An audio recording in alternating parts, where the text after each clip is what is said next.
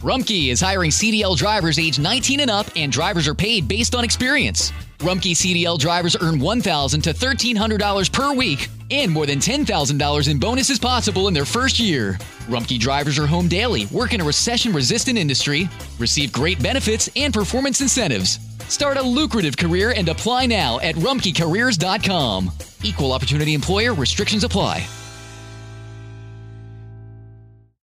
Looking for a brew unique to you? Find it at Kroger. Discover distinctly different chameleon organic ground coffee with flavors like Guatemala and Dark and Handsome. They're so organic, so sustainable, and so good. Visit Kroger today to get yours. Saludos, amiga y amigo. Gracias por escuchar el podcast de elamorquevale.org. Usted es una verdadera bendición. Sus oraciones y ofrendas de amor son una inversión para poder continuar traduciendo, grabando, produciendo y transmitiendo el amor que vale. De todo corazón, gracias por sus fieles ofrendas de amor mensuales para elamorquevale.org. Y estamos en el número estadounidense 901 382 7900. Es el 901 382 7900. Ahora, un mensaje producido para su edificación. C.S. Lewis fue un extraordinario escritor y filósofo cristiano, autor de muchas obras de profundo y práctico contenido bíblico. Escribió extraordinarias obras de ficción con enseñanzas eminentemente cristianas. Fue un filósofo creyente sin apología, cuya vida y escritos fueron de honra y gloria para Dios. En una de sus obras escribió una de las cosas más conmovedoras que he leído. Y medito en eso cada vez que leo esa porción. C.S. Lewis escribió lo siguiente. El amar verdaderamente es ser vulnerable. Ame y con seguridad su corazón será estrujado y quebrantado. Si usted quiere mantener su corazón intacto, no se lo entregue a nada ni a nadie, ni siquiera a su mascota. Envuélvalo cuidadosamente con sus pasatiempos y pequeños lujos, evite cualquier complicación y póngalo bajo llave en el ataúd de su egoísmo. Pero en ese ataúd seguro, oscuro, carente de aire puro, su corazón cambiará, no se romperá, pero se volverá irrompible, intangible e irredimible. Aparte del cielo, el único lugar en donde usted estará perfectamente seguro de los peligros del amor es el infierno. Punzantemente doloroso párrafo, ¿no le parece? Si una persona endurece el corazón al amor de Dios, ni siquiera el infierno podrá suavizarlo. Sinceros saludos, soy Irving Ravelo. Bienvenidos a El Amor que Vale con el doctor Adrian Rogers, edificando a los creyentes con la palabra de Dios y explicando a los incrédulos el Evangelio del Señor Jesucristo para salvación. Acompáñenos con nosotros, el doctor Adrian Rogers, en la voz del pastor Lenín de Llanón, nos entrega su estudio bíblico Cómo enfrentar el desánimo. Desde el programa anterior estamos estudiando la vida de Nehemías para saber cuál es el remedio para el desánimo. Nehemías dio pasos muy concretos al respecto. Primero armó a su gente dándoles espadas, lanzas y arcos, a más de las herramientas que tenían para el trabajo que iban a realizar. Segundo, animó convencidamente a los judíos que le iban a ayudar en la reconstrucción del muro y de las puertas de Jerusalén. Escúcheme, en nuestros países, a nosotros los cristianos, no nos queda mucho tiempo de libertad para testificar, para obrar, para marcar la diferencia. Es poco menos que increíble lo que autoridades liberales y ateas están haciendo para irnos quitando poco a poco nuestras libertades religiosas. Y cuando reconstruimos los deteriorados muros de la moral, de la ética, del sentido común, no solo estamos reconstruyendo muros, estamos reconstruyendo vidas, familias, hogares. Y algunos me dirán, eh, Pastor Rogers, No es nada emocionante el construir paredes y no es nada fácil el levantar fondos para construir algo. ¿Sabe? Estoy totalmente de acuerdo con usted, pero permítame decirle algo muy personal. Cuando construyo algo, yo no estoy pensando en mí. Estoy pensando en mi familia, mi esposa, mis hijos, mis nietos. Estoy pensando en los innumerables hermanos y hermanas que tengo en Cristo. Estoy pensando en mis vecinos, de manera especial aquellos que todavía no conocen al Señor Jesucristo como Salvador personal. En otras palabras, estoy pensando siempre en mi prójimo, porque considero que como cristianos estamos en el negocio de representar a Cristo para que transforme vidas. Y creo que eso es lo que Nehemías está diciendo. Miren más allá de los muros, de las puertas. Miren el propósito de la obra. Tenemos un trabajo que hacer. Y no estoy hablando de ladrillos y cemento, estoy hablando de personas de carne y hueso. Nehemías animó a su gente. Y oro para que yo este mismo momento esté animando a muchos de ustedes. ¿Se puede imaginar lo que sucedería si todos los cristianos en todas partes del mundo se animaran, se entusiasmaran, vieran la labor que tiene que ser realizada y se decidieran a ocupar el lugar que les corresponde en la labor que hay que hacer? Los resultados serían increíblemente sorprendentes. El filósofo cristiano C. S. Lewis escribió una de las más conmovedoras cosas que he leído. Él dijo, el amar verdaderamente es ser vulnerable. Ame y con seguridad su corazón será estrujado y quebrantado. Si usted quiere mantener su corazón intacto, no se lo dé a nadie, ni siquiera a su mascota. Envuélvalo cuidadosamente con sus pasatiempos y pequeños lujos. Evite cualquier complicación y póngalo bajo llave en el ataúd de su egoísmo. Pero en ese ataúd seguro, oscuro, carente de aire puro, su corazón cambiará. No, no se romperá, se volverá irrompible, intangible e irredimible. Aparte del cielo, el único lugar en donde usted estará perfectamente seguro de los peligros del amor es el infierno. Hm. Punzantemente doloroso párrafo, ¿no le parece? Pero piensa en eso. Hay miles de personas que no quieren involucrarse en nada. No quieren correr ningún riesgo. Quieren vivir para sí mismas. Como si Cristo nunca hubiera venido o existido. O peor aún, como si Cristo nunca hubiera sacrificado su propia vida. Pero Nehemías prácticamente les dice a los suyos, piensen en los demás. Corran el riesgo de amar no guarden su corazón en un pequeño y seguro ataúd, aunque lo adornen con lujos y placeres. Y aunque cuesta el amar, amar es algo que siempre vale la pena. ¿Qué más hizo Nehemías? Bien, veamos el verso 15. Y cuando oyeron nuestros enemigos lo que habíamos entendido, y que Dios había desbaratado el consejo de ellos, nos volvimos todos al muro cada uno a su tarea. ¿No se alegra usted de tener un libro que le dice qué es lo que el enemigo está haciendo?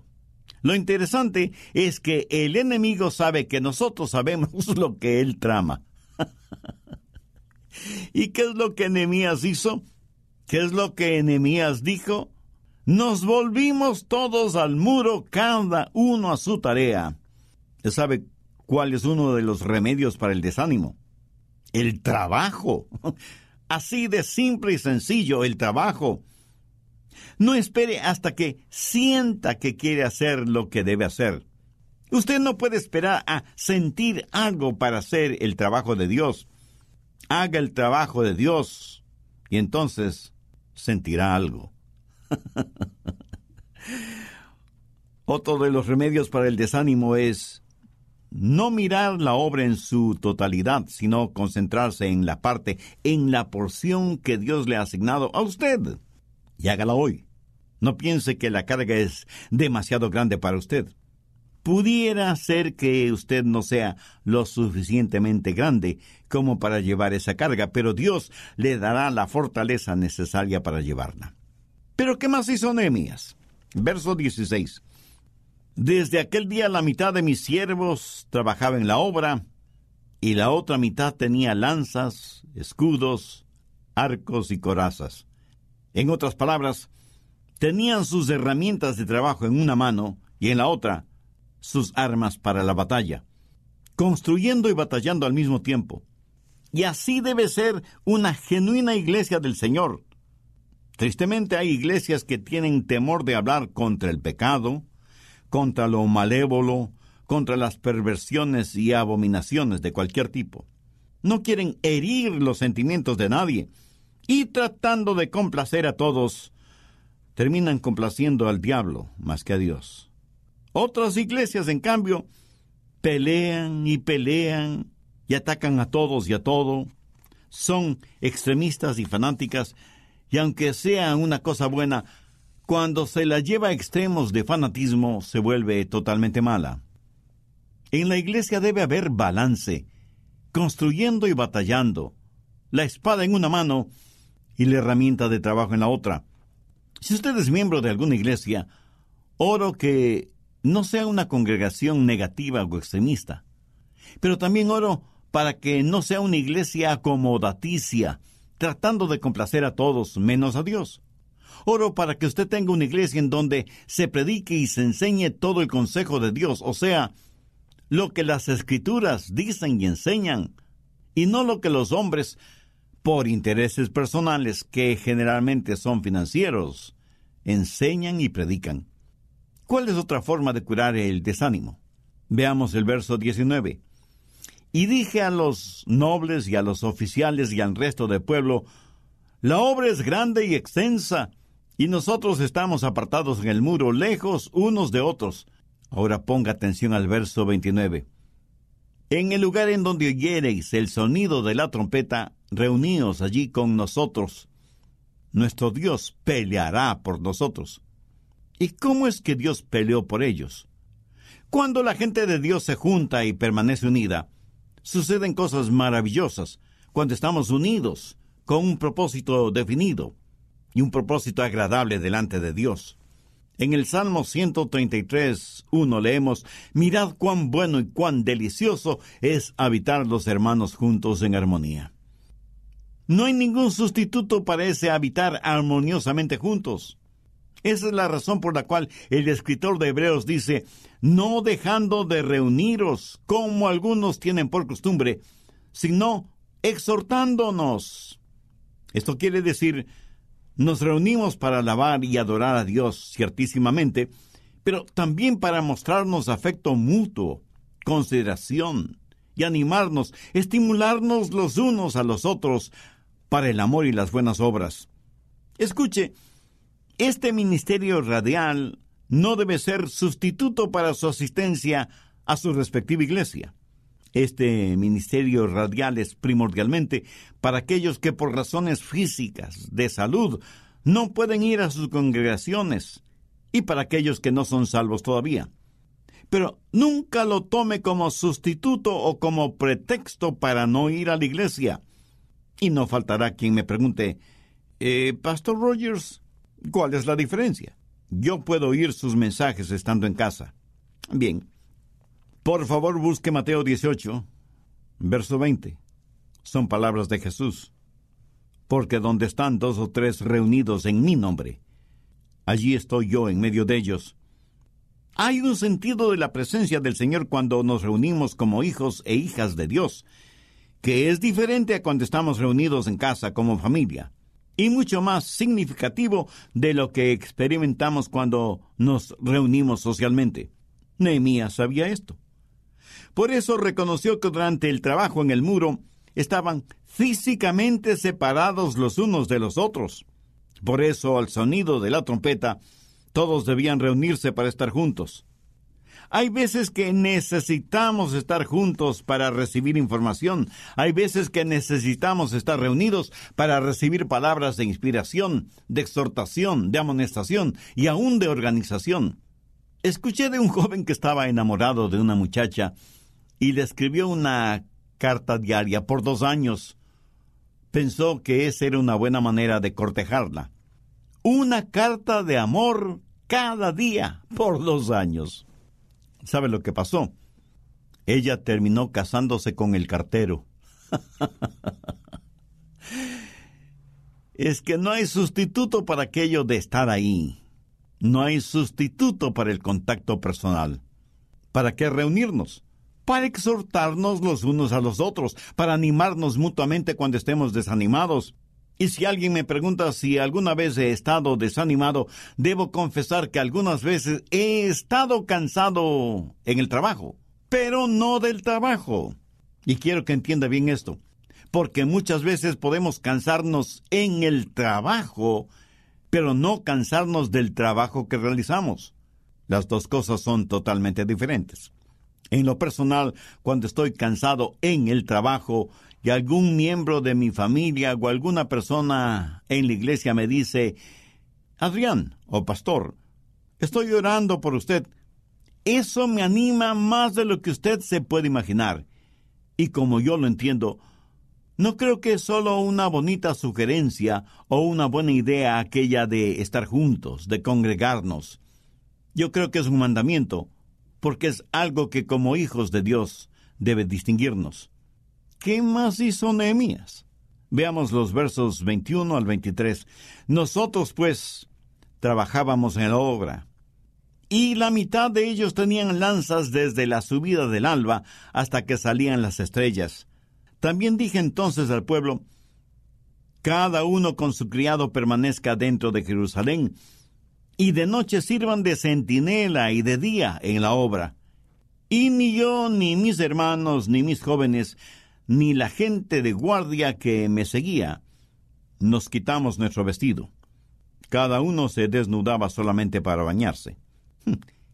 ¿Qué significa todo esto? Entre otras cosas, que Nehemías, después de haber dado armas a su gente y haberles animado y desafiado, también les amonestó, les advirtió que tengan cuidado, les dijo que no debían estar deambulando fuera de la muralla una vez que ha caído la noche. ¿Lo ve? Hay un hermoso balance en lo que Nehemías hizo.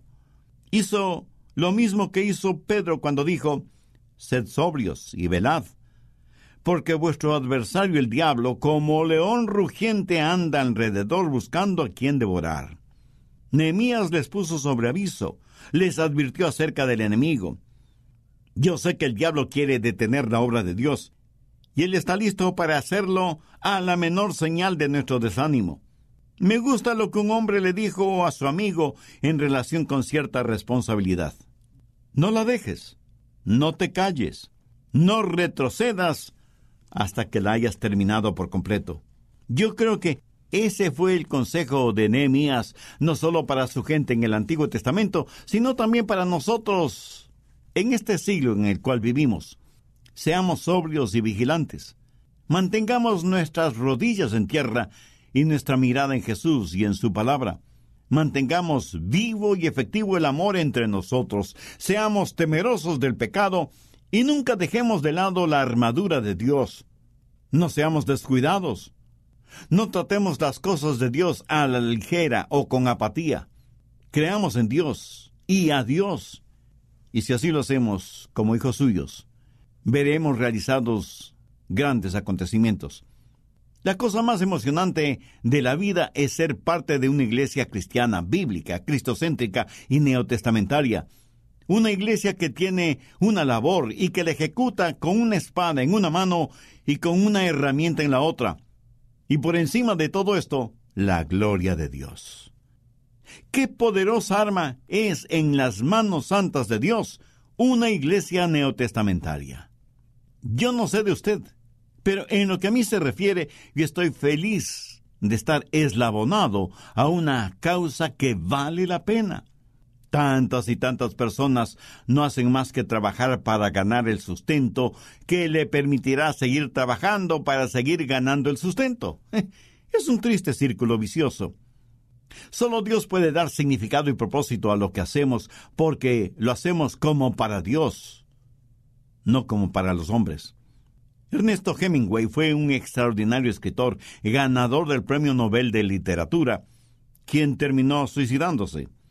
Él escribió una de las más trágicas declaraciones que jamás haya leído, y la voy a citar textualmente. Dijo, La vida no es más que un sucio truco, un corto viaje de la nada hacia la nada. No hay remedio para nada en la vida. El destino del hombre en el universo es como una colonia de hormigas en un tronco que se quema. ¿Cómo contrastan estas palabras con lo que Jesús dijo? Yo he venido para que tengan vida y para que la tengan en abundancia. Amigo, yo no soy una hormiga en un tronco ardiendo, soy un hijo de Dios destinado para estar en la gloria, y que en el trayecto desde aquí hasta allá estoy teniendo un tiempo realmente maravilloso. Es más, yo sería un cristiano aunque no hubiera ni cielo ni infierno solo por el placer de conocer al Señor Jesucristo en esta vida. Si usted está cansado de sentirse como una hormiga en tronco ardiente, ¿qué tal si le digo que usted es de sangre real, es un hijo de Dios y coheredero con Cristo de todo cuanto existe en el universo? Esto será una realidad en usted si tiene a Cristo en su corazón. Si aún no le conoce como su Salvador personal, no quisiera hacer esa decisión ahora mismo. Yo voy a orar una sencilla oración para que le sirva de guía.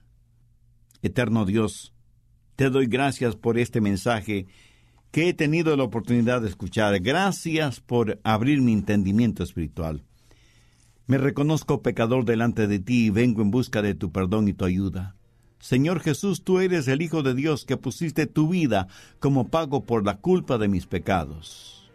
Ten la bondad de ser mi Salvador y mi Señor desde este momento. Te recibo en mi corazón. Perdóname, límpiame, sáname, sálvame y ayúdame a ser la persona que tú quieres que sea. En tu nombre lo pido. Amén. Amiga, amigo, si usted hizo esa decisión por Cristo, tenga la amabilidad de escribirnos. Su carta nos dará la oportunidad y privilegio de orar por usted y su nueva vida como creyente en el Señor Jesucristo si oró, entregándole todo su ser al Señor Jesucristo. Háganoslo saber para orar por su nueva vida en Jesús. Y si quiere compartir el estudio bíblico, cómo enfrentar el desánimo, está a su disposición. Llámenos al número estadounidense 901-382-7900. Repito, 901-382-7900. 7900 o visite elamorquevale.org. Asimismo, esta enseñanza, cómo enfrentar el desánimo, puede descargarse en elamorquevale.org por un módico precio. Cómo enfrentar el desánimo es parte de la serie de ocho mensajes Cómo convertir problemas en posibilidades.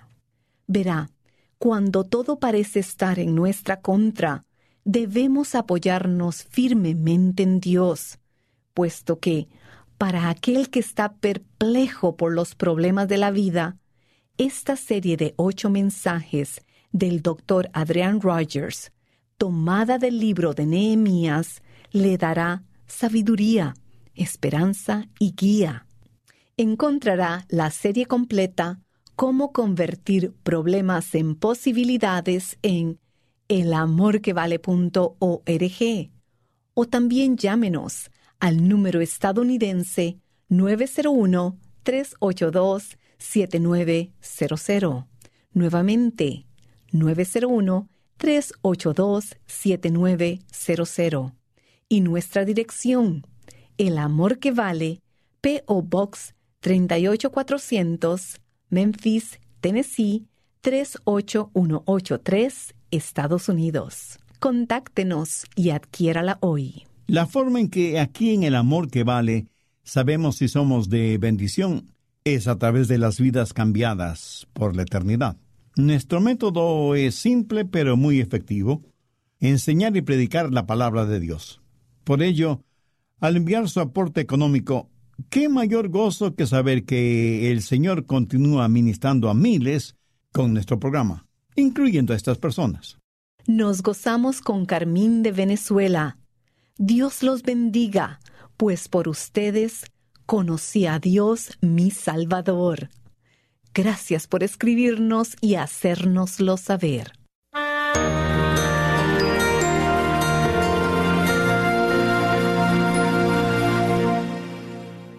Cuánto agradecemos que nos haya compartido su testimonio y en elamorquevale.org puede volver a escuchar el mensaje de hoy. Nuevamente, nuestro número estadounidense es el 901-382-7900. Reitero, 901-382-7900. O escríbanos a El Amor que Vale, PO Box 38400, Memphis, Tennessee 38183, Estados Unidos. De nuevo, muchas gracias por sintonizarnos.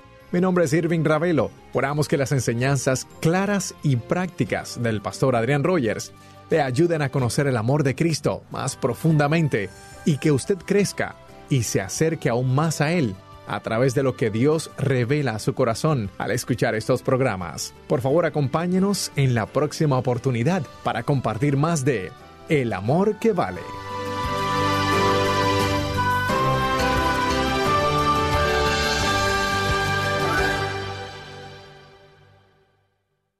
Los derechos de autor son propiedad intelectual del Ministerio El Amor que Vale o Love Worth Finding Ministries. Prohibida su traducción, transcripción, transmisión, duplicación, distribución y venta sin autorización escrita. Rumkey is hiring CDL drivers age 19 and up, and drivers are paid based on experience. Rumkey CDL drivers earn $1,000 to $1,300 per week, and more than $10,000 in bonuses possible in their first year. Rumkey drivers are home daily, work in a recession resistant industry, receive great benefits and performance incentives. Start a lucrative career and apply now at rumkeycareers.com. Equal opportunity employer restrictions apply. Looking for a brew unique to you? Find it at Kroger. Discover distinctly different chameleon organic ground coffee with flavors like Guatemala and Dark and Handsome. They're so organic, so sustainable, and so good. Visit Kroger today to get yours.